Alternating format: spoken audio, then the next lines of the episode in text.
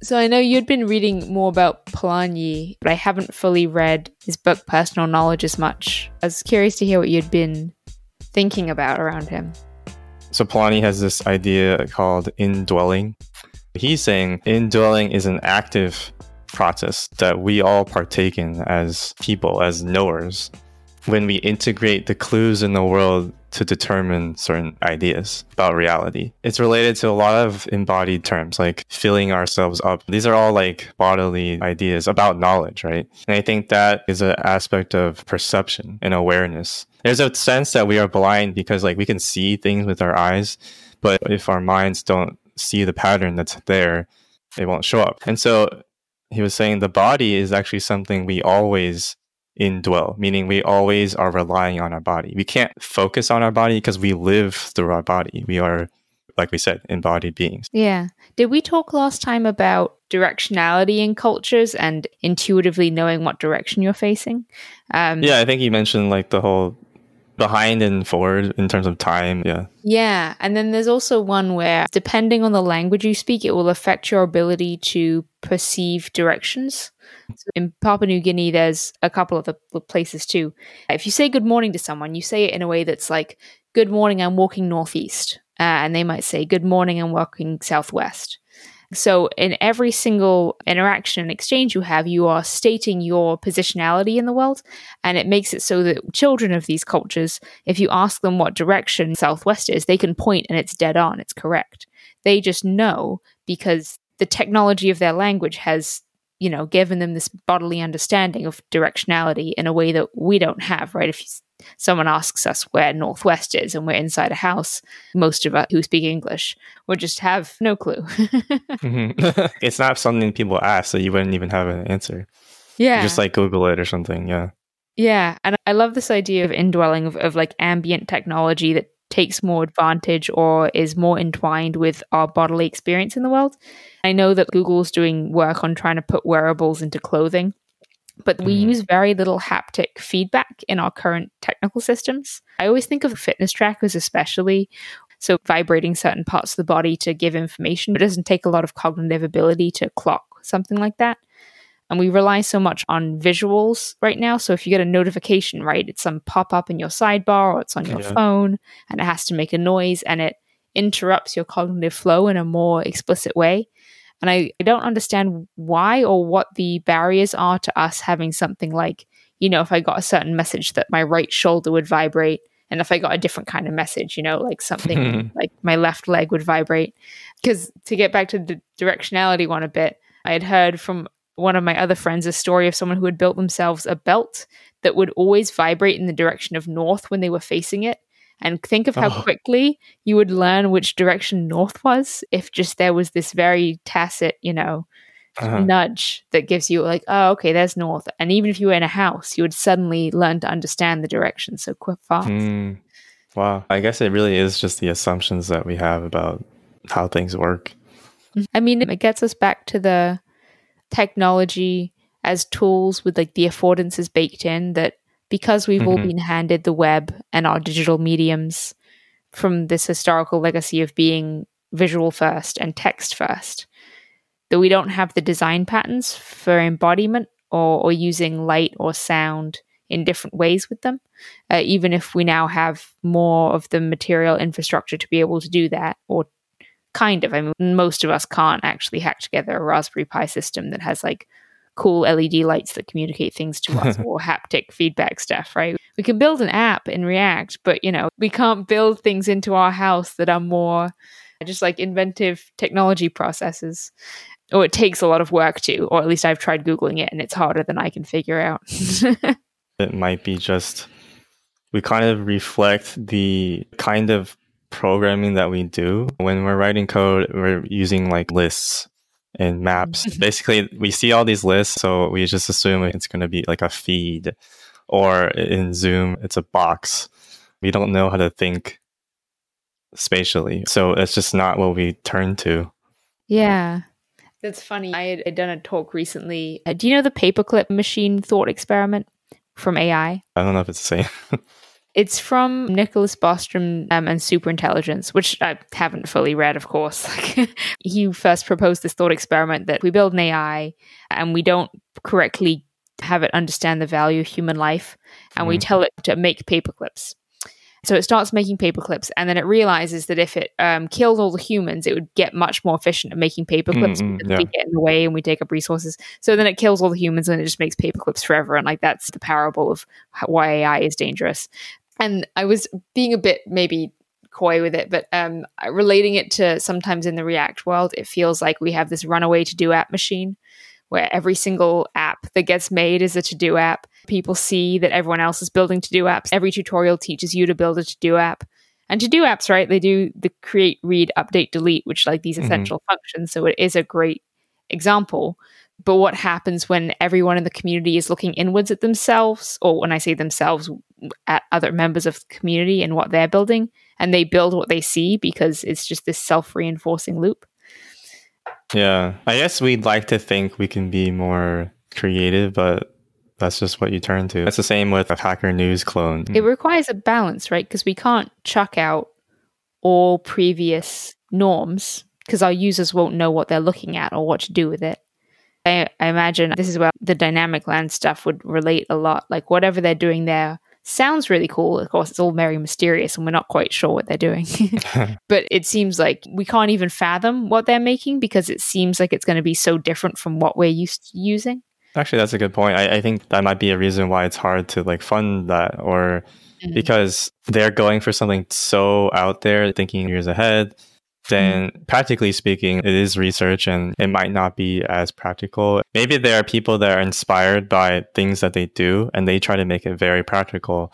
But then in a way, they're just kind of doing the same thing as before with a different like skin, like mm-hmm. the same list idea. And I think maybe some people might even think we need to start over. I tend to not want to do that in general because of the idea of tradition. There's all these things that were encoded in what we do that have benefits. And yeah, that's just the whole tension between like revolution and incremental change and how do we mm-hmm. handle both of these things. Right. Yeah. The answer is rarely burn it all down. You know, that's rarely the right move. right. We don't understand the second order effects of whatever is happening, right? Yeah. And it always just bounces back. There's always a reaction to any extreme action some more on Polanyi in knowing itself. If there's nowhere at all, which is us, it means that knowledge has to be inherently subjective, right? And that would imply that there's no such thing as a purely objective knowing. And that doesn't say that there isn't objective knowledge. It just means that when we pursue science, it's through subjective means, which mm-hmm. is personal. Because I think it's too easy to be like, well, everything is just whatever you make it of it. There's no actual reality. He's trying to combine these two ideas. There shouldn't be a distinction between the subjective and the objective. And this indwelling makes those things make sense. It's a process of integration between these 2 mm-hmm. Yeah. Yeah. I was reading a bit of Polanyi's, the very beginning of his book, where he was going into this subjective knowledge thing. And it was so strange to read it because what field did he come from? I confused him with his brother for a minute, but he was in science.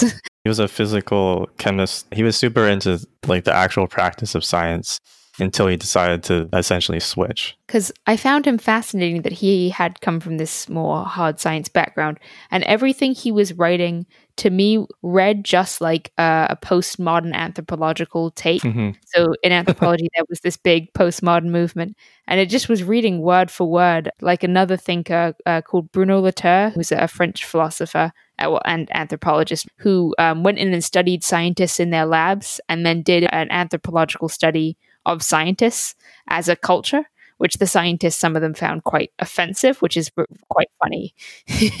as if they're saying, you know, oh, well, we don't have culture, you know, we're just doing science in labs.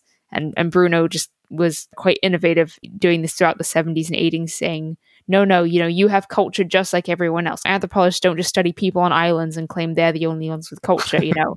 It's like everyone has cultural beliefs and biases and and blind spots and pointing that out was quite an innovative thing but him with Polanyi was so strange because Bruno Latour has this theory about what he calls hybrid objects, which says, you know, how do we explain that everything is cultural and subjective, and yet also hold that the physical world has what he calls like a, a robustness um, to it that you can't deny. Like I can't deny that this table is solid and I can't put my Hmm. hand through it. I don't have the subjective opinion that I'm able to put my hand through the table.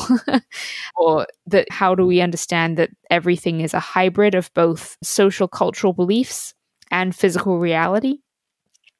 He uses the uh, example of quarks that if we didn't have any conception of what a quark was. That's a cultural concept. We've given it a name and we've studied it in like a very cultural space where we've said, okay, this is how we're going to study that quarks exist. And we're going to use all these special instruments to study them. And then we're going to tell ourselves stories about what quarks are and who they're important to and why they're important. Those are all social cultural layers to it.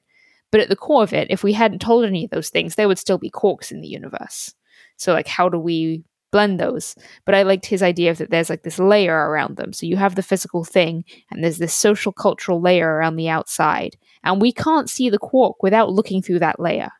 Yep. Right? We built the layer and we're inside of it. And there is no way for us to step outside of it into this objective, idealist, modernist viewpoint and be like, no, no, I know what quarks really are because the numbers on my graph that I have also invented, you know, say this quark exists it fails to recognize that the graph itself and your measurement devices are cultural artifacts. That makes sense. This makes me think about Aaron's post metaphors we believe by mm. and how the God that we kill might just be a certain conception of it. That doesn't mean it's not there. Or that we create our own machines and they turn into our idols. So yeah, Polanyi was quite impressive. I, I agree with you. This thing of, of coming to people slowly and sort of like edging around them and taking in their work in bits and pieces as you need it. Actually, it's quite a nice embodied metaphor, you know. It makes sense that you could do that with him or anyone. That's kind of the Mm. whole point. and I do like that approach too because it's different to what I would maybe think of as the popular understanding of how you're quote unquote supposed to Uh-huh. study or consume someone's consume even how that word but Yeah. read someone's work currently right you're supposed to like sit down in like super focused mode and take really great notes into your digital zettelkasten system and take out all the highlights and automate the process and tweet about it. It's a very specific way of interacting with knowledge as opposed to coming to it in bits and pieces and revisiting it in small chunks over time and not turning it into some sort of, you know, information filtering system. We've said this before, but that is the whole reductionist view of information that you can just download it. I think that's why he kept going back to these metaphors about faith. He was trying to compare it to worship, which you could say is just simply singing, but it, it could be the fulfillment of what knowledge really means. It's like to truly understand somebody or something and to give it the honor that it deserves. Um, if we want to know somebody, you, you're not going to do all your research on someone before you get to know them. It's good to have some kind of context, but wouldn't you rather just actually talk to them? And you could say the same thing about God. It's like I can read a bunch of stuff about him or what other people said about him. I think communion is a good word to describe what a relationship is supposed to be like. What is prayer really about? Not, you know, thoughts and prayers, but like actually communication. And communication is a relationship. And I think that's why, in this sense, faith is a relationship. And I think that represents a good way of thinking about how we might want to relate to knowledge too. Even though it's not a real person, we personify it. And that's why it's personal, right? Any topic that you care a lot about, you're obviously going to put your whole body, mind, and soul into this thing. Yeah. I like that so much that idea of, yeah, putting like the embodied action investment into when you care about something to try and be part of it. I'm now thinking about, you know, when someone gets really into a theory or an author and they want to go do something like a pilgrimage to where that person maybe used to live. Okay, cool. or they um you know or, or they'll buy a really nice copy of the hardback edition of one of their books right and what they're seeking is some sort of meaningful embodied experience with what so far has just been a more of a detached Mm. mental experience maybe just text on a page i was thinking of this because all around london we're sort of getting allowed to to go um, around a bit more again with lockdown lifting and I always love all around London, there are these blue plaques on houses that say whether famous people used to live in the house or not. So there's hundreds of them, but you can mm. be walking around London and be like, oh, like Frederick Engels used to live in this house, or like Led Zeppelin or whatever visited here in this year, or here's the old Beatles recording studio. So you can kind of go to these locations and see it. And you go, well, what's the point of having these? But it gives you so much more of this, like, oh, for some reason, this feels now like I'm more mm-hmm. embodied with my relationship with this person that was before just an intellectual one. And now I'm standing where they've stood. It does have meaning to us. Yeah, because otherwise, in the end, what makes a single place distinctive from any other? I, I like the word particularity, right? There's something that's concrete, it's not abstract. Because we were talking about how knowledge is subjective, but leading towards something objective, the question might you might be asking is how do you know something is true then? And he's saying that you can't ever know for certain what the truth is, meaning that we're all fallible, right? You can't be 100% certain. You could say that's very postmodernist. He's trying to say that the way we showcase that to ourselves and other people is through commitment, meaning that you will stake something on the things that you believe. The same idea of skin in the game, right? So it is not an intellectual thing, right? And we could say in faith, you know, we devote our life to this thing, right? Interesting. So is it the theory of skin in the game and, mm-hmm. and saying, okay, I know I believe this thing, so I'm gonna put material time and effort into it. Is there something if lots and lots of people believe something's true that that's where they start to build physical artifacts to to demonstrate commitment to it? Would that add up? Yeah, I think so. I think I might emphasize more of the practices. So like liturgy, ritual, right? Not just you actually becomes a part of the community. And that would be like a church setting or science as a general community, right? Those artifacts become the liturgies. And liturgies are in a way practices that are embodied through people doing them. Because if no one does them anymore, if people wrote down how to pray or worship and you have the instruments for it and the setting like the cathedral but no one actually does it then you probably won't be able to pass that down anymore right i mean yeah that is very like alive mm-hmm. belief mm-hmm. and knowledge to have you know thousands of people engaging in a certain practice is there any greater signal of it you know of something being true for lots and lots yeah. of people Than actively there being enormous numbers of people living out uh, long traditions of ritual and uh, practice. And I think that's why modern American worship, a lot more almost like pop culture ish. And other people are like, no, we need to be more traditional, like hymns.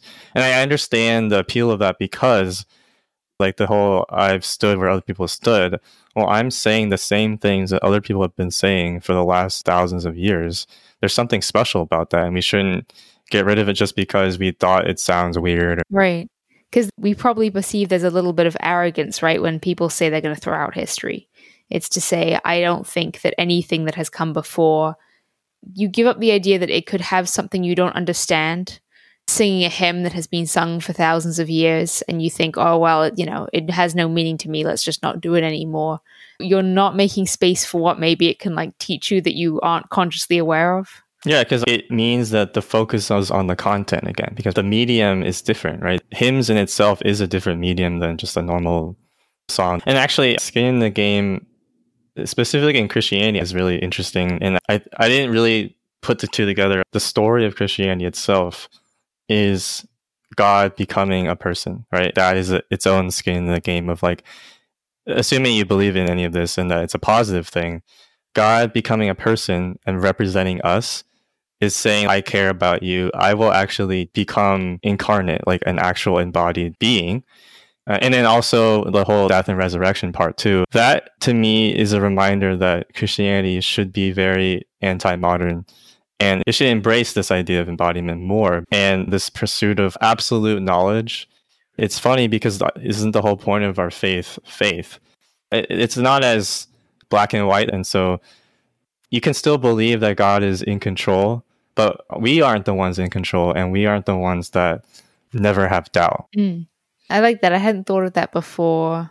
That embodiment clearly being so symbolically critical and then God coming into human form and the resurrection. Clearly, yeah, the signal that embodiment is important. In my head, I'm just finding it an interesting contrast to what I would maybe think of as, as I want to call it like the digital religion, but you know, mm-hmm. the transhumanist ideal that is a little bit religious in many ways. Its ideal is to escape embodiment, right? Like all the rhetoric around, well, not just living in the cloud, but not caring as much about your body or it being a, a burden or weight. You have to like upkeep it. It's talked about as this inconvenient thing. Yeah, it doesn't allow you to just like fly through cyberspace, right? Like this is like the VR dream of everyone wanting to just put on headsets and not have to deal with like their physicality. That's funny. I hadn't ever thought of, of the contrast between those two. And I wonder if then transhumanism is some sort of reaction to maybe some of the more traditional religious beliefs. Yeah. Actually, even in Revelation, you know, when Christ comes back, we talk about this idea of new heavens and new earth, and we will all have new bodies. And so, whatever that means, there's a belief that we will still have a body. We're not just a spirit, right? You, mm-hmm. Typically, you think that you go to heaven, you leave your body, we're all like little spirits floating around. But in this case, no, it's actually saying that, that that's a vital part of the, the end, if you want to call mm-hmm. it that. And I think the end for transhumanism is, like you said, it's an escape of the body because we see the limitations of it and we want to get rid of that. And I think being a person in the context of faith here is understanding our limits. And I think idolatry is saying that we are God. And this is not something that is fun to hear. You know, like we want to become God, of course. and we want to be the one in control. And here, this is the idea of surrender. It's the idea of letting go. Um, that I am not in control, and I'm going to have the faith that hopefully something positive will happen. And it's because I believe in someone that has those interests in mind, right? So Polanyi had an essay called Stability of Beliefs. It was just talking about various beliefs of even indigenous cultures and how especially Western people think that what they do is just absurd or just weird. It doesn't mm-hmm. make sense. But and, and in some sense it maybe it doesn't, but those things work for them. Mm-hmm. And there's something about it that works that is true. It, it sort of supports the idea of conspiracy theory in a way um, and not being so judgmental over that. It's hard not to. Obviously, I get extremely frustrated, and, and I think Aaron tweeted about the president of TED. He made a video about how the people that believe Bill Gates is doing this, they're crazy. And I think people that listen to that, it only reinforces their belief that they are right. And so Polanyi is saying the same thing where if you have a different way you see the world, it is literally a different language, a different world different concepts and meanings for the same words. Mm-hmm. And you have to understand from within that view. Because on the outside, it's always going to look strange. I definitely struggle with that as well, right? That if we take seriously postmodern subjective truth, then anyone else's decision of what is true for them in their cultural context we have to take as valid, which is interesting if we, we tie it back to Bruno Latour's robustness mm-hmm. thing, where at some point there's a material reality to it. So, I mean, especially in the context of, right, maybe COVID and face masks, there's a point at which the infection rate, human bodies get the disease, you know? That's like a very hard to deny reality of a situation. But there's such a disjuncture, right, in like our large scale media landscape between the actual infection numbers and maybe one person individual's behavior in a, in a location and their cultural beliefs around whether it's real or not and whether what was it bill gates vaccine is going to inject us all with mind mm-hmm. controlling. Yeah like at some point you know there, there's like a robustness to some form of reality that having a strong connection to is probably important in whatever our understanding of truth is. Yeah. It's so fascinating to me to read this. It validates my thinking. But i was like oh it validates all of us. It's just like learning to empathize with people just like other people are doing with me. Yeah, yeah. Because, yeah, I mean, I, I'm in the same boat of telling someone they're wrong is like the worst possible way to convince anyone of anything, right? Uh, and yet, yeah, to, to be able to make space for like multiple truths and ways of seeing the world and not just shutting people down because theirs are different to yours. Yeah, I don't know if there's as much validity to just you know anyone saying like okay like this is this is my truth and i get to believe it i guess it's just we can say that abstractly, but when we find something that we think is just completely right or completely wrong, and like we said before, there's nothing we can be certain about. I say that, but yet we all believe in certain things that we think are just that's just how it is. Yeah. I am curious to dive into Polanyi more. I don't know if he's really going to have the answers to this sort of thing. but I do have more faith in books that have been around for longer. And you go like, okay, we know this is like a very modern thing we're struggling with, right? Like this post-truth world, quote unquote. How do you manage multiple truths all having to interact with each other in a close internet space? That yeah, hopefully going back to people like Polanyi are going to be more insightful and useful than whatever Medium post was written this week on it. Thanks for listening to this episode of Open Source. If you'd like to continue the conversation, you can join our Discord or find me on Twitter at left underscore pat. If you'd like to check out the transcript with links and references, please visit opensource.com.